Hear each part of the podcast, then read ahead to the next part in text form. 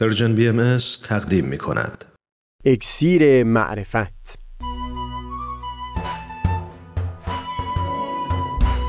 مروری بر مضامین کتاب ایقان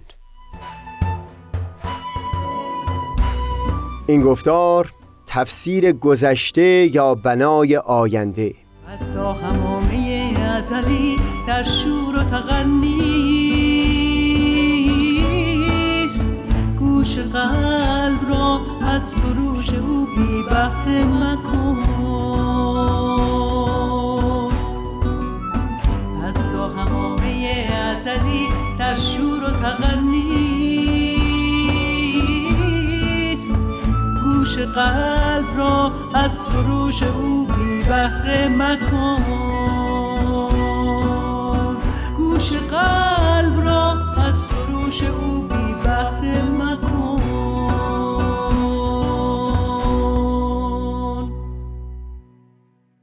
دوستان سهیل کمالی هستم.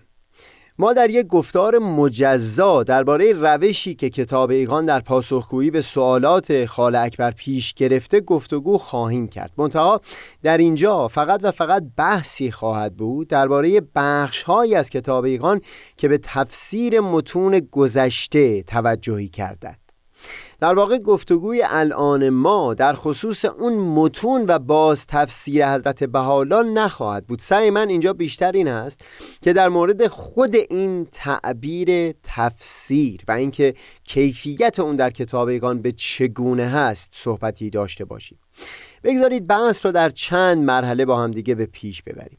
اول بگذارید به یاد بیاریم که در گفتار پیشین صحبتی داشتیم در خصوص سبک هایی که سخن الهی در این ظهور در اون شعنها نازل شدن.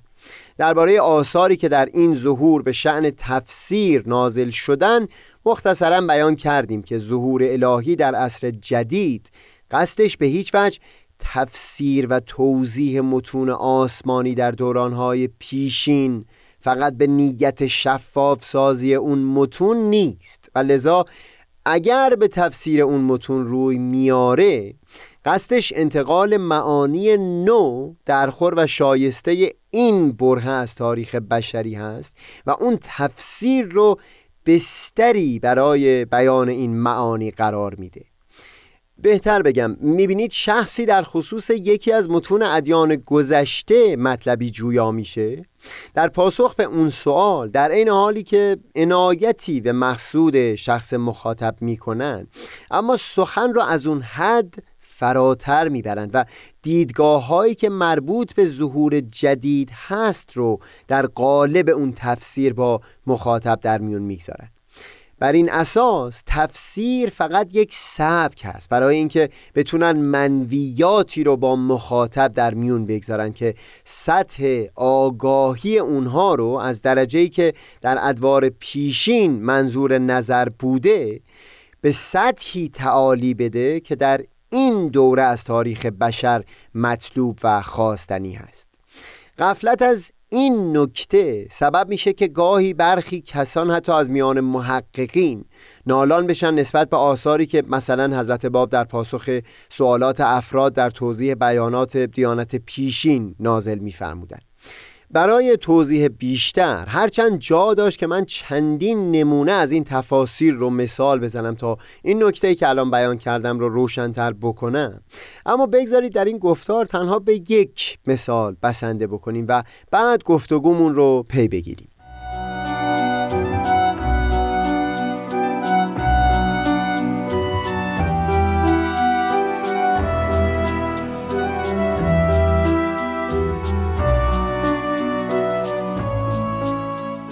به عنوان مثال مخاطب درباره آیه‌ای در قرآن سوال می‌پرسه که فرموده رومیان شکست خوردن در نزدیکترین سرزمین ولی بعد از شکستشان در ظرف چند سالی به پیروزی خواهند رسید.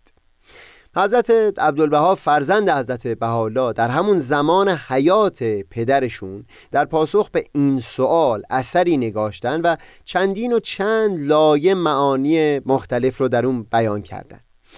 اول همین ظاهر آیه رو بر اساس رویداد تاریخی توضیح میدن. بعد اون رو وسیله می‌کنن تا در خصوص مقامات روح انسانی مطالبی رو بیان بکنن اونچنان که از نقطه نظر آین جدید می‌شد استنباط کرد. و از این طریق مطالبی درباره دیدگاه بهایی در برخی مسائل الهیات در میون می‌گذارن. و بعدتر حتی همون آیه را وسیله می‌کنن تا درباره مراحل رشد جامعه بشری و فلسفه تاریخ از دیدگاه بهایی مطالبی بیان بکنن. به عنوان مثال در این مورد آخر اینطور بیان می‌کنن که در مسیر رشد جامعه بشری در بخش بزرگی از مراحل آغازین این رشد قوای روحانی و اقلانی جامعه بشری مقهور و مقلوب جنبه های جسمانی بوده. اون چنان که درست در زندگی یک فرد انسان هم دیده میشه که در مراحل اولیه هنوز قوای اقلانی به اوج رشد نرسیده. منتها دوران بلوغ که فرا می‌رسه کم کم امیدی پدید میاد که همین کودک همکنون به مرحله از رشد نائل شده که جنبه اقلانی او بر سایر جنبه ها غالب میشه. یعنی در دوران بلوغ یک انسان چنین نیست که ما به سیزده سال گذشته عمر او نگاه بکنیم و بگیم که در تمام این سیزده سال عمرش عقل و خرد کمترین نقش رو داشت و همش بر اساس همون خواستهای لحظه‌ای بود. لابد مابقیش هم همین هست. نه به دلایلی امید میبندیم به آینده روشنتر پس از دوران بلوغ. حضرت عبدالبها بعد از بیان این معنی بر اساس همون آیه روم افاده می‌کنند که هرچند تا این دوران غلبه با قوای جسمانی بوده در طول حیات بشری و نیروی اقلانی مغلوب بوده اما در این روزگار که بشریت به بلوغ نائل شده و خرد جمعی جامعه بشری رشدی یافته انقلابی در تاریخ بشری و نظام ارزشهای جامعه انسانی رو می توان به انتظار نشست. این دیدگاه که از دل این آیه بیرون کشیدن در واقع یکی از عمیقترین معانی هست که در این ظهور جدید بیان شده و نمود اون رو میشه در بسیاری اصول از جمله اصل برابری حقوق زنان و مردان مشاهده کرد. اینکه در بیان دیگری به این مضمون فرمودن که در قدیم دنیا با زور و قصاوت و قوت اداره می‌شد و مرد چون قویتر و زورمندتر بود زن رو به حاشیه تاریخ رونده بود.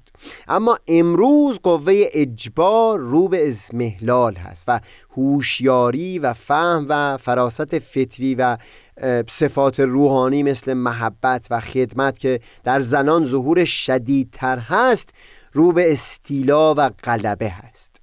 پس این دور جدید شعونات مردان را بیشتر آمیخته با کمالات و فضائل زنان خواهد کرد و اگر بخوایم درست بیان بکنیم دورانی خواهد بود که این دو عنصر در تمدن عالم میزانشان بیشتر تعادل و توافق خواهد یافت. ببینید منظور من این هست که آیه مورد سوال رو که کاملا مربوط به رویدادی در گذشته تاریخ بود وسیله قرار دادن برای اینکه معانی نوعی رو مطرح بکنن که می‌تونست مقدمه ارائه دهها اصول عالی از منویات این ظهور جدید باشه.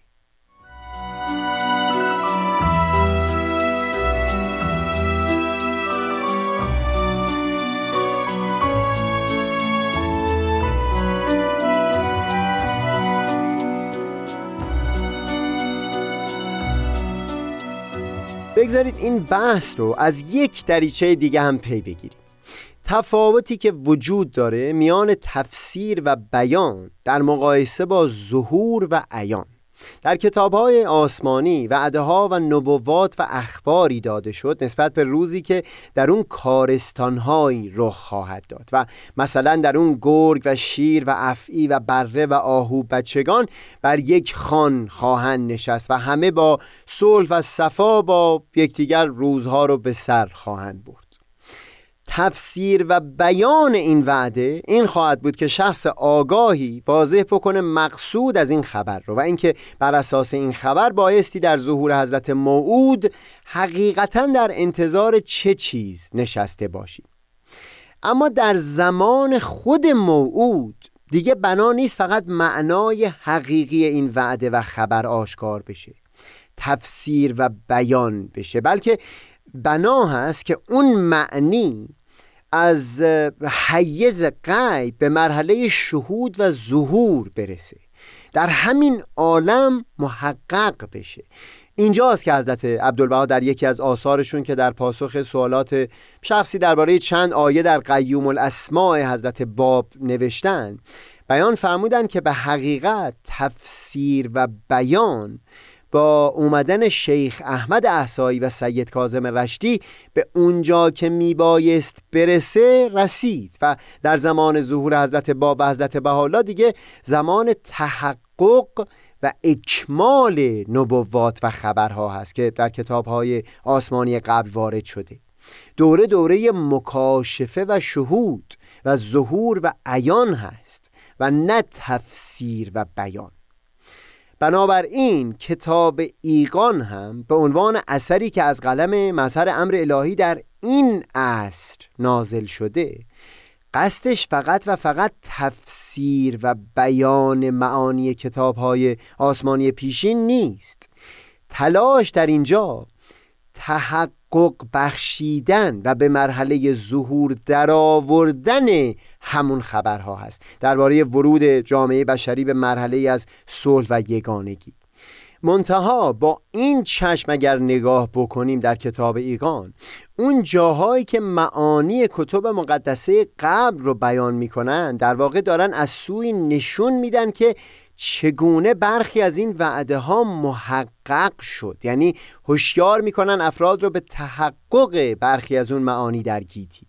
و هم در خصوص بخش بزرگتری از وعده ها و خبرها خود کتاب ایقان مقدمات لازم برای تحقق اون آرزوها رو فراهم می‌کنه و هم موانعی که بر سر راه تحقق اون آمال هست رو تلاش می‌کنه تا از سر راه برداره.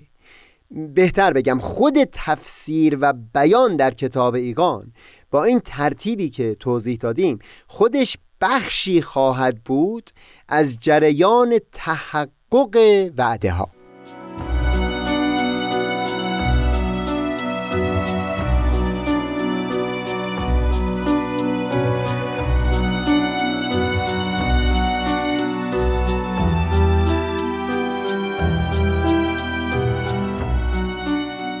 دکتر کریستوفر باک نویسنده کتاب رمز و راز که تماما درباره کتاب ایگان هست و خوشبختانه به دست دوست فاضل آقای خسرو دهقانی ترجمه شده.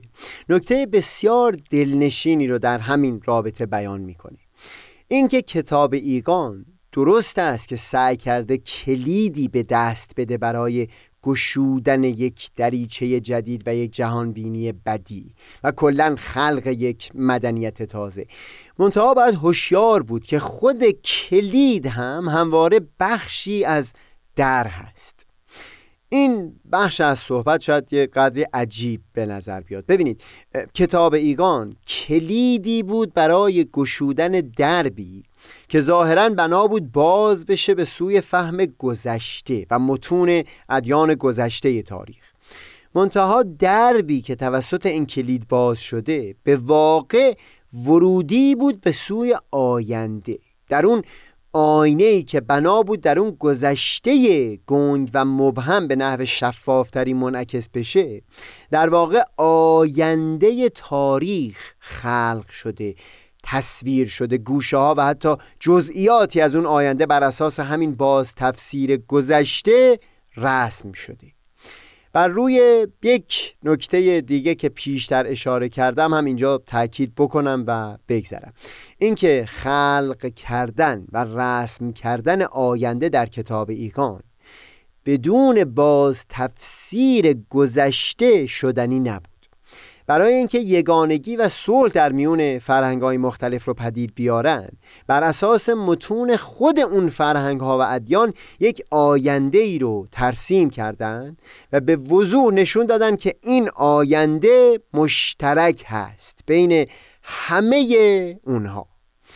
اختلافی که در گذشته بود با همین تصویر آینده مشترک از میون برداشته شد. به این ترتیب خود تفسیر و بیان در کتاب ایقان و اون باز تفسیر گذشته بخشی بوده از جریان بنا نهادن و ساختن یک آینده مشترک.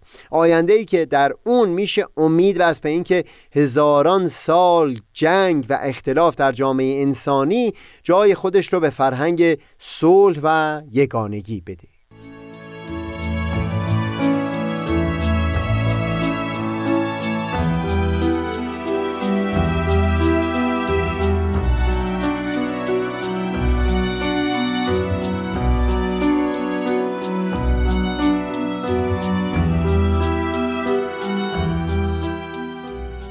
همه اینها که برشمردیم و حتی برخی نکته ها که به تعبیرهای مختلف تکرارشون کردیم معنای خاصی هم برای ما خواهد داشت و یک وظیفه نسبتا سنگینی بر دوش ما خواهد گذاشت به عنوان کسانی که مشغول خواندن کتاب ایقان شدیم.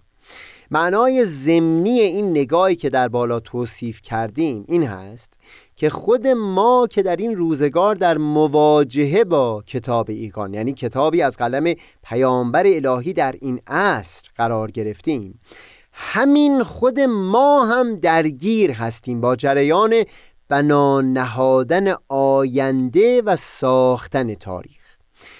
دیگه جریان فقط فهم و بازخانی گذشته نیست. همین خود ما ورقهایی از تاریخ هستیم. تاریخ ساز و نه فقط تاریخ خان تاریخ رو به دقت می‌خونیم الگو هم می‌گیریم از بینش گذشتگان اما باز این خود ما هستیم که میشیم موضوع چند ورقی از تاریخ. بخشی از تاریخ رو می‌سازیم. بینش های این چنینی که در کتاب ایگان بر اساس کتاب های مقدس بیان میشه بسا بیان این هست که آیا این چند ورق رو شایسته است که چگونه بنویسیم به عنوان مثال اتحاد شیر و گرگ و افعی و بره و آهو اگر معناش برداشته شدن اختلاف از میون گروه های متضاد و جمع اون در سایه یک معنای وحدت بخش هست اونگاه این خود ما هستیم که بنا هست تعبیر این آرزو و تحقق این وعده باشیم مقصودم اینه که الان که آغاز این سفر در مطالعه کتاب ایقان هست شاید عالی ترین هوشیاری این هست که ما خودمون بایست نقشی ایفا بکنیم در تحقق وعده های کتب مقدسه. فرق هست بین اینکه به کمک کتاب ایگان معنای کتب مقدسه قبل رو فهم بکنیم با اون هوشیاری که تلاش بکنیم تا خودمون محل ظهور و تحقق همون بیانات باشیم.